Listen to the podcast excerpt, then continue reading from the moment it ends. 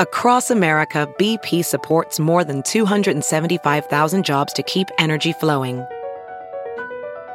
Jobs like updating turbines at one of our Indiana wind farms and producing more oil and gas with fewer operational emissions in the Gulf of Mexico. It's and, not or. See what doing both means for energy nationwide at bp.com slash investing in America.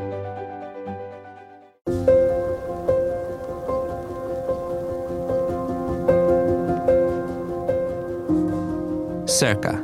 Love the world you live in, and we'll help you explore it.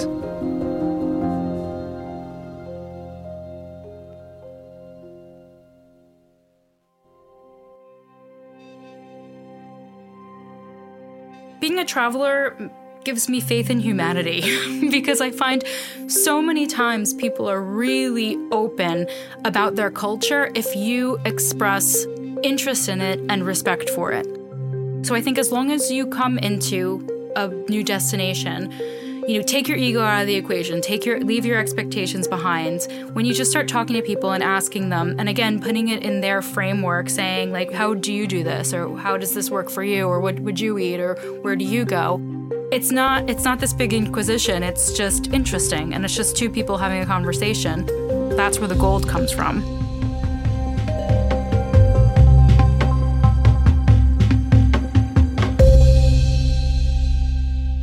You go, the egoless Nicole Trilivas on how to find the real gold when traveling. Welcome to episode three of this Cerca Journeys series, a series of conversations filled with practical and inspirational advice for all of you aspiring travel writers. This episode is all about finding your sources and getting the best out of them for your story. Nicole tells us about expectations and a trip to Saudi Arabia and how talking to real locals gets you the best pulls for your story, and perhaps some new friends. As always, I'm going to let Nicole do the talking. She is the expert, after all, for this Cerca journey. So here she is, Nicole Trilivas. There's so many people who are so well media trained these days that they speak in sound bites, which is great, but you know you're not going to get anything off of them good. and, you know, I'm not doing investigative journalism here, but I do still want to find the story and I do want a sense of personality. So when people are a little too media trained, that's when I'm like, oh, you've beat me at my own game.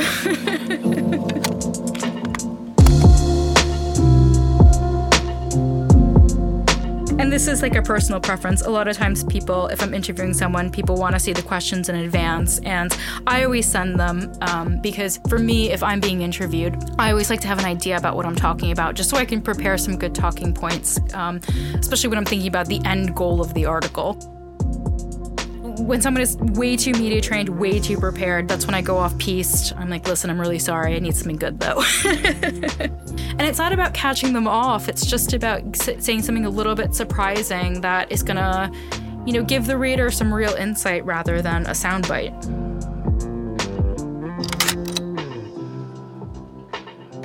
For me, I don't do too many really straightforward interview pieces um, because there are big names in the industry. A lot of times, those people have been interviewed to death. Uh, so it's more about finding people whose name you might not know. It's about finding a gardener who works with only indigenous plants on a property. And a lot of that stuff happens really, part of my pun, organically when you're on site and you start talking to people and you start asking around. And one thing about being a travel journalist is you have to be really, you have to get over the fact that you're going to be awkward and look awkward and look like the weirdo. And you're just have to go there and approach people and start talking to people and you have to you have to see where it goes. When you're talking about sources for travel pieces, you might not even necessarily need their name. But if you throw in a funny line that the taxi driver said, or you throw it in an exchange that you had, you know, trying to get um, some produce in the market, and suddenly you have texture and suddenly you have personality, and suddenly you're talking about the place in a way that makes it real and allows the reader to put themselves in the story and in, in that interaction. We'll be back after the break with Nicole and more tips and tricks for you wannabe travel writers. We'll see you after the break. Part of finding good sources as a travel writer is to make sure that you're surrounded by local people. Last year, I, I, went to Saudi Arabia for the first time. And Saudi Arabia just recently opened up for tourism. Before, you had to have a very specific purpose in order to go there, and the rules were a lot stricter. Now, the rules have been a little bit relaxed.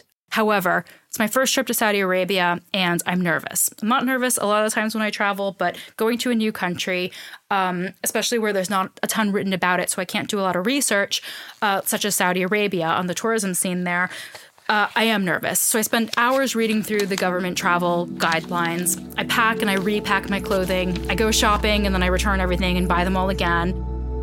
I'm trepidatious about making a mistake that could, at best, insult someone or at worst, land me in hot water on an international level. I'm there on assignment to write about this place called Al Balad in Jeddah which is this historic area that's currently in the midst of a large scale refurbishment. So they're doing this really great work where they're restoring all of these buildings um, that have really interesting, unique architectural characteristics. And while I'm on the ground there, I was there for a week. I meet the team, and the team is largely made up of women who happen to be all the same age as me.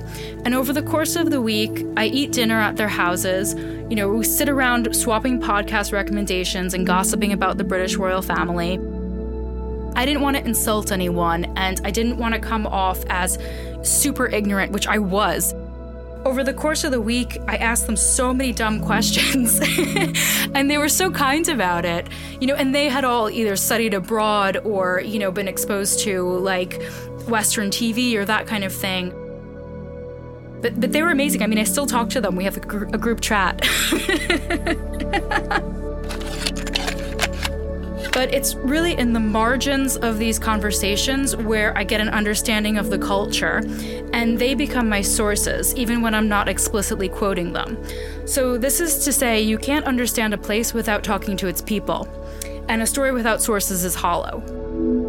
But it also goes to show that you don't have to be an expert in everything. And there are times and place where it's really important for a person from the country to write a story. And then there's other times where it's important for someone who's not from that culture to write the story as well.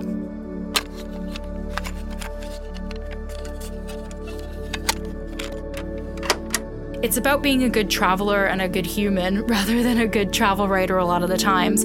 But it's about observing and living your life in, in high def and keeping your ears peeled and listening when people are talking and not talking about yourself and you know th- this is how this is where you get this is where you get the good stuff from when you when you're quiet and you just listen